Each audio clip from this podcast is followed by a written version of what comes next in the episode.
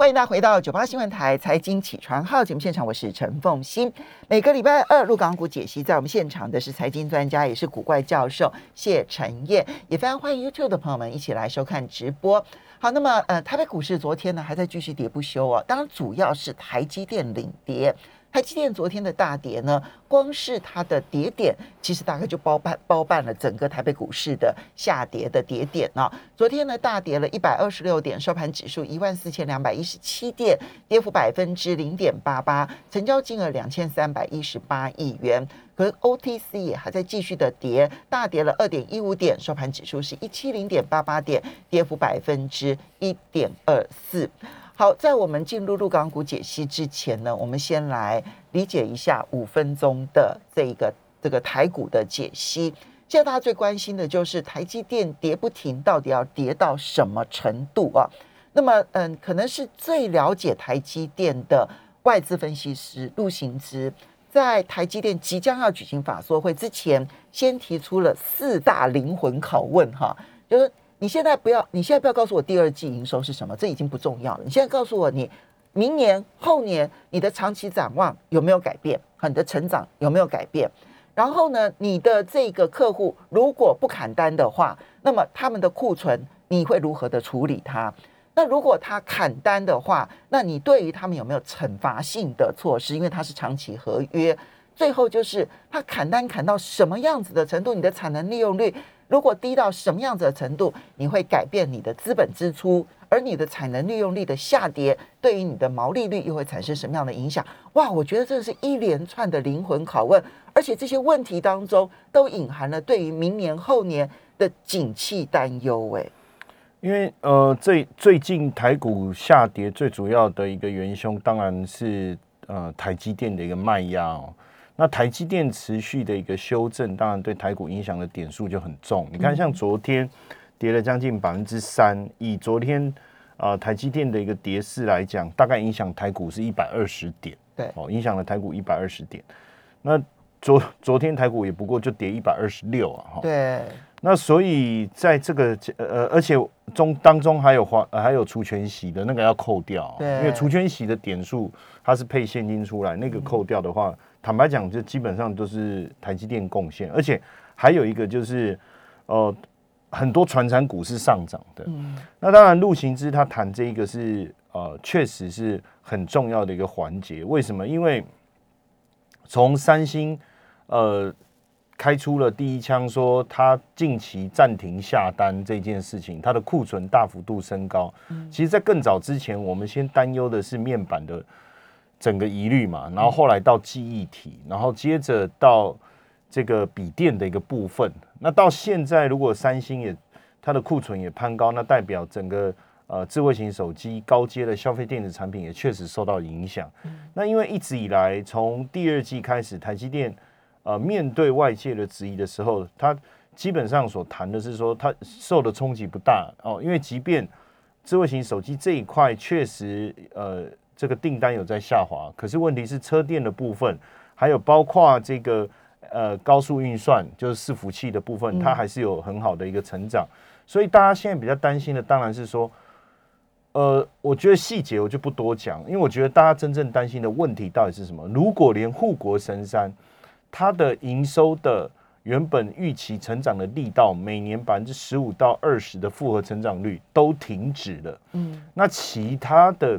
呃，像联电这一类的成熟制程的，甚至连封装测试的这些产业，还包括所有周边相关的零组件。当然，如果连台积电都开始掉单的话，更明显的一定是它的客户，比如说联发科这一类 I C 设计业者，嗯、肯定没有很好的一个这个出货的一个情况啊。那当然，就整体来讲，对台湾最重要的电子产业的出口。也会受到很大的影响，我觉得关键是在这个地方啦。嗯、所以为什么需要呃台积电的有比较明确的一个说法哈？那这个当然现在他也不会回应啊，因为毕竟七月十四号法说会，对对，七月十四号就会法说，就会有一个统一的一个说法。所以我觉得呃，如果是这样，其实说真的，到七月十四号，也就是下礼拜四之前，台股。你要有比较亮的表现，当然要靠台积电，这一个前提就会比较困难。嗯，我认为会比较困难。那当然，我们也希望说，所以你觉得在法说会之前，那么其实等于陆行之是帮市场说出他的疑虑了，对、哦，并不代表说陆行之真的看坏。对对对 对, 对，我觉得只是他帮市场先问出这些疑虑，这样子。其实他会他会有这样的一个等于是提前把题目给台积电。对，那当然，大部分的外资一定也是这样的一个思维啦，哈、嗯。对。那所以在法说会当天，如果我们得到的讯息就是我们对于资本支出的这个水位并没有调整，哦，我们不会减少我们资本支出，因为目前我们在看明后年整体产业的景气，其实还是相当稳定的。那虽然我呃我们的营收成长率或许会有一些没有办法像过去十五维持十五到二十。但是产能利用率的部分不会大幅度，不并不会有很明显的冲击，所以我们的毛利率不会受到影响，我们的目标还是能够维持。譬如说他的说辞，如果是这样哦，这是我自己的猜测。对，那基本上我觉得，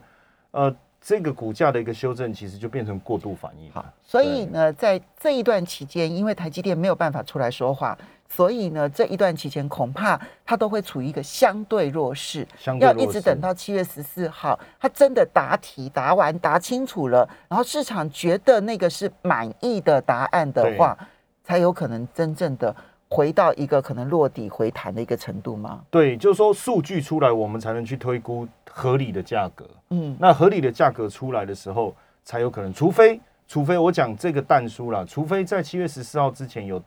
有有力的外资跳出来，领先去提出一个对台积电非常看好的报告，不然基本上 我, 我觉得现在报告都没有用，都是要看他外资的动作，对，就实际买或者卖。没错，没错，就是他也提出了很很很很看好的报告，不然基本上我觉得这一段时间对台股对台积电来讲，当然我觉得大家就是量缩的一个整理了。嗯、那自然量缩整理的话，台股目前比较强势的大概落在观光啦。呃，航空啦、啊、航运这一类的，那这一类要把整个指数带上来，其实相对来说，我觉得还是有一点困难。嗯，哦，那所以会变成是大盘就是好，好像有点弱，但是有几个族群相对比较强势的这种状态。嗯，所以可能未来一个礼拜都是如此。对，我我我认为会是这样。好，接下来我们再来看到的是陆港股，现在全世界就已经开始陆陆续，比如说像摩根大通啊、高盛啊。就开始会出具报告说，全世界的资金避风港可能就剩下了陆股的 A 股了，嗯，所以看起来你知道上涨就会引来正面的一些报告。其实资本市场本来就是很现实，呃，基本上如果你的股市是一直好，那这个好的报告就是一直来，嗯，那如果你的市场不好的时候。这个坏的报告也是一直来，嗯，其实市场即便是呃机构法人，其实也是最高杀低，呃，而且我讲的的是涨越凶，它的报告是出的越越好，跌越深，它的报告是出的这个越差哦。对，那现阶段来看呢、啊，因为过去一段时间很明显，我们就讲分界点，就是讲五月好了。对，那在五月之前，坦白说。呃，不论是呃北向的资金哦，如果是在北向的资金是当然是持续的，五月之前是持续的解码，因为尤其是在三月的时候，北向的资金基本上是大抽离的，没错。而且当时全世界对中国股市的态度基本上是呃完全是呃呃不屑一顾的。我我用不屑一顾是的用词，我觉得没有过分哈、哦，因为。因为那时候唱衰的很多，非常非常多哈、哦。那时候甚至呃，如果你有买进，你可能还要悄悄的买啊、哦，因为怕被被被人家取笑，甚至拿来大做文章。嗯、因为三月买了之后，四月、五月的跌还会被大家放大来来解读。一直到四月底，跌到四月底。对，嗯、那到了这个五月开始，其实北向的资金已经开始比较有明显的一个增温。那这个时候，我们也看到了有一些外资机构，不论是花旗啊、高盛啊，还是大摩。开始有有针对个股的部分哦，嗯、呃，提出了一些比较明确的想法。我觉得这一段时间态度比较明确的是桥水，嗯，哦，就就是呃比较领先市场去。瑞达利欧，对，对他去谈这个新兴市场的部分，因为他包括他自他们自己的部位，针对于新兴市场的 E T F 也好，那大家也知道新兴市场的 E T F 当中。其实还是以中国的比重相对比较高啦。吼、嗯嗯，那这是一个其一啦。其二就是单独买进的个股当中，就是这一波来讲打击最重的阿里巴巴。嗯，哦，所以我我觉得呃，对它重压阿里巴巴，对它重压阿里巴巴，当然包括蒙格，我们在节目当中也有提到。那所以他的态度算是比较明确，比较明确的哈、哦。那从呃，尤其是六月开始，呃，北上的资金也有加速度的一个现象，也有加速度的现象。嗯、那我也帮各位稍微呃，我们整理一下哈、哦，就盘点一下整个相关的指数哦。从恒生一直到这个中证五百来看的话，当然恒生就最近一个礼拜来讲，其实火力开始往这一个呃。内资来走、哦、我讲内资的意思就是说，如果我把恒生跟国企以外资的角度看、哦、内资的部分，上证指数最近一个礼拜、哦、就它是涨了 零点七八， 那深圳成指呢是涨了 一点五六、哦、这是我们跟之前跟跟各位讲，就是真的股市在上来的时候，上海跟深圳的表现一定会不一样，因为毕竟两个的历史不同，里面的成分股的结构不同，然后在指数的部分呢，上证五十却还是不错、哦、就是涨了 一点二、嗯、那上证一百八十涨了 一点零七， 沪深三百是涨了 一点一六， 深中小涨了 二点二四、嗯哦、就是呼应我们之前跟各位讲，其实都会涨、嗯、其实都会涨，那只是说呃结构上面哪一些它会冲刺的一个比较快、哦嗯、那因为深中小里面，因为呃，其实就是所谓的中，现在叫中小板了、哦嗯、那这个里面的股票，一般来讲，大陆的投资人参与程度是比较高、嗯。那因为它里面的成分股也是目前呃，我们讲关键趋势产业啦，就是说呃，目前官方在政策上支持度比较高的、哦、比如说新能源车啦、半导体啦，嗯、哦。还有这个 五 G 啦、A I 啦、哦、数位服务等等、哦、那这个 我, 我们在讲企业的利润率来讲、哦、比如说深中小目是 百分之五十五， 创业板是 百分之四十六， 然后科创板是 百分之四十一， 那如果是上证指数，大部分的这些股票的利润率是 百分之十九、哦、所以、呃这个、所以高毛利真的在在在深中小，所以我们稍微休息一下，等一下回来了之后呢，再来从结构上面来看，那么整个陆股的一个情势。欢迎大家回到九八新闻台财经起床号节目现场，我是陈凤馨。每个礼拜二入港股解析，在我们现场的是财经专家、古怪教授谢晨彦，非常欢迎 YouTube 的朋友一起来收看直播。好，刚刚晨彦其实就提到了，在过去从四月底，如果是在五月之前，就四月底之前呢、啊，那么外资其实你。从那个北向的资金，所谓北向资金就是从香港然后去投资大陆，他们称之为北向的资金，说穿了就叫做外资的资金。好，你从外资资金来讲，四月底之前其实都是一直卖一直卖一直卖、啊、那时候其实还很多人在分析说，哇，那个中国大陆会不会再面临一波金融危机，但没想到四月底呢破底翻了之后呢，到目前为止，其实你看到不管是上证指数也好，那么深圳成指也好，深中小也好，或者或者其实他们还有一个这个是中证五百哈这样子，你会发现越小型它涨得越快，因为它确实是利润率相对是比较高的那一类哈。那么在这样的情况之下的话呢，我们要问的是，因为它理论上它的反弹是有层层卖压才对。因为它上面就有层层的套牢，那这些层层卖压要如何的去面对它、啊、那已经涨了大概有十几%，甚至于以深中小来讲，涨了超过二十%了，还能追吗？其实基本上、哦、如果我们从经济上面的数字来看呢、啊，六月份官方的 P M I 是 五十点二、哦嗯、非制造业的 P M I 是 五十四点七。都回到了这个龙姑线五十以上。对，但从数当然呃，民间版也是这个趋势。对，当然可以从呃其他的层面，比如说就业什么什么，很多的数字要那么快的恢复，当然是比较不容易啊。嗯，但是我们从一些比较领先的指标，目前来看，确实已经回到呃五十以上，包括制造业当中，我们讲生产啊、新订单啊。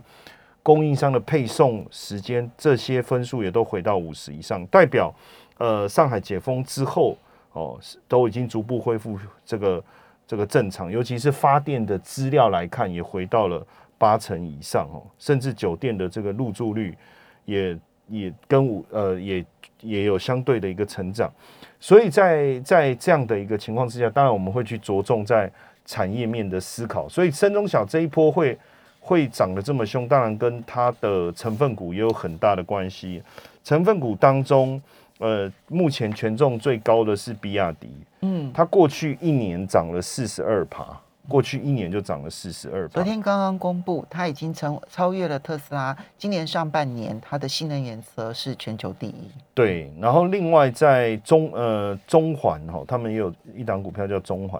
今年也涨了六十%哈，紫光国也涨了三十九%。那基本上目前来讲，因为深中小的指数做了一些调整，除了比亚迪、恩捷股份、赣锋锂业这些本来就是电动车的相关的领域的个股，又加上了天齐锂业、江特电机跟科达力，所以现阶段来讲，深中小电动车相关的权重已经高达这个三十%以上，算是产业集中度比较高。我觉得这也是这一波为什么它的涨势比较凌厉的一个关系，因为以目前来讲，呃，政策上面就是今年的六月一号到十二月底，哦，对于电动车的购置是有比较大的一个优惠，包括购置税减半啊，嗯，然后还有各城市像北京啊、上海这些、深圳啊，他们有推出购置电动车、旧车换新车这一类的一些补贴，所以这个部分的一个呃成长的一个态势会相对来讲比较明确。那因为呢，呃，我讲入股啊，基本上你需要呃有资金、有信心哦。那陆股的一个特性啊，跟一般其他股市比较不同。我们在讲股市上涨跟下跌的阶段，上升的五波跟下跌的三波。对，其实如果长期去观看陆股，你会发现它刚好是反过来的，它是上涨三波，下跌五波。Okay. 意思是说，我们讲是跌涨的时间长，正常的市场，然后跌的呃时间短。可是在，在在中国的股市，我不知道未来会不会转变了、啊。但是至少到目前为止，我们长期去观察它的这个路径的时候，会发现它涨的速度很快，嗯，哦，但是跌的速度，呃，跌的时间很长，哦，跌就是说急涨缓跌，对，而且而且那个跌会、嗯、它的呃占，因为正常来讲，我们牛市应该占百分之七十，熊市占百分之三十，嗯，这是一个正常的股市的结构，从美股到台股是这样，对。但是中国股市的结构会变成是牛市是百分之三十，熊市是百分之七十，嗯。但我不，我们也不晓得说未来这个会不会调整，但是至少目前长期历史资料显示是这样，嗯。那当然，这个跟他们的股民有的操作的习惯有很大的特性，嗯、要么就都不做。嗯，要么就都不做、嗯，要做的时候就是一窝蜂。嗯，所以当我们看到这些指数出现比较大的一个反弹的时候，其实如果你问我说会不会遇到层层的卖压，那当然这个是我们用比较正常的呃逻辑来去看待这件事情，嗯、然后上面会有压力啊等等啊。但是如果说我今天我用这个呃当地股民的角度来思考的时候，我会觉得只有追跟不追的问题，嗯，对，因为就他们来讲，他们也没有在在乎所谓的压力这件事。根据过往的经验呢、啊，嗯，就是说，即便上涨有套牢卖压，那个也不是他们在意的重点。所以只有不断的加温加热的问题，对，什么时候热到最高点的问题。目前来讲，看起来还在加温的状态，状态还没有热到最高点。对，嗯、或者是说，用另外一个角度来看哦，毕竟现在政策面。呃，目前都是支持的，而政策面的一个支持才刚开始加温而已，刚开始加温啊，那整个开水也还没真的开到有出现那个警示音嘛，哈，那所以我我倒不会特别去在意所谓上档套牢卖压这一件事情，所以如果说这中间假设了哈，因为我不确定会不会发生，真的有出现比较大的回档修正的话，我觉得。肯定是一个很好的一个入手的时机点，就如果它有这中间有出现比较大的一个回档修正，因为它代表这一波涨势，尤其是深中小涨得很快嘛，嗯，那像刚才风云姐讲到，你说这一波哇，那个那个力道那么强，那它势必还是会有我们所谓的回调的状况会发生，因为你还是有人会赚钱，他他想要调一调，可能又一一窝蜂的卖压又出来，嗯，这种状况我觉得在陆股是比较常见的，嗯，要么就盘整很久，就是波动率很高了，对，那如果波动在涨跟跌的时候波动率都非常高，但是呢，它整理的时间会拉非常非常的长，就是一种很很很像双子座的那种感觉，就是两种人格的特性这种概念。那所以如果说不要污蔑双子座，哦，没对对对，不好意思。好，那这个没有特定指谁了哈。那如果说今天它的这个这个修正比较大的时候，大家会害怕的时候，我我觉得我觉得反而不是卖卖要把这要要我们就要检讨啊，是不是要卖？其实不是，嗯。我觉得只要在这个政策没有改变之前，它势必会会冲到一个顶，可是这过程中一定会有一个回调。所以你是观察成像的风向就对了。对，除非今天成像出来说我们决定不出航了，嗯，那政策面除非有改变，嗯，不然我觉得，比如说他对电动车的补贴取消了，或是对电动车这个产业增加课税的一个机制，或者它的资金面的这个宽松的方向改变了，方向改变，或是对产业的一个补贴，嗯，或是对产业的这个推广，它出现了一些疑虑，嗯啊，比如说他觉得说，哎，嗯欸，我们觉得电动车这个产业有很多问题啊，比如说这样一句话就够了，嗯，你就知道政策要变了。嗯，那那个时候，嗯，当然我们就要再去看成分股当中有没有新的出来。其实这个也是呃操作这种指数类的有一个好处啦。那这个部分呢，其实是陆股的部分，可是港股的部分到底怎么看？因为港股它就不是只有牵涉到这个大陆的政策，它还牵涉到了国际的大环境，因为它终究夹在中间。对，但实际上哦，我觉得如果我们看恒生或者是国企哦，我觉得也不困难哦，就是说呃，只要呃这个 A 股它是好的，它其实夹就像你讲夹在中间嘛，嗯，所以它的好可能会稍微慢一点。嗯，就就是同样，比如说 A 股如果涨二十趴 ，maybe 它就十趴。嗯，好，哦，那如果说国际环境又好，那当然它会补上那个十，嗯，后面差的那个十趴。那大它的差异性大概是这样。所以那当然我，我对我来讲，我还是会持续以国际指数为观察的重点。呃，的原因是说，如果相对比较弱，但是它还是能够维持一定的表现的话，就代表整体是健康。那在操作恒生跟国企就可以用我们过去所比较理解的那种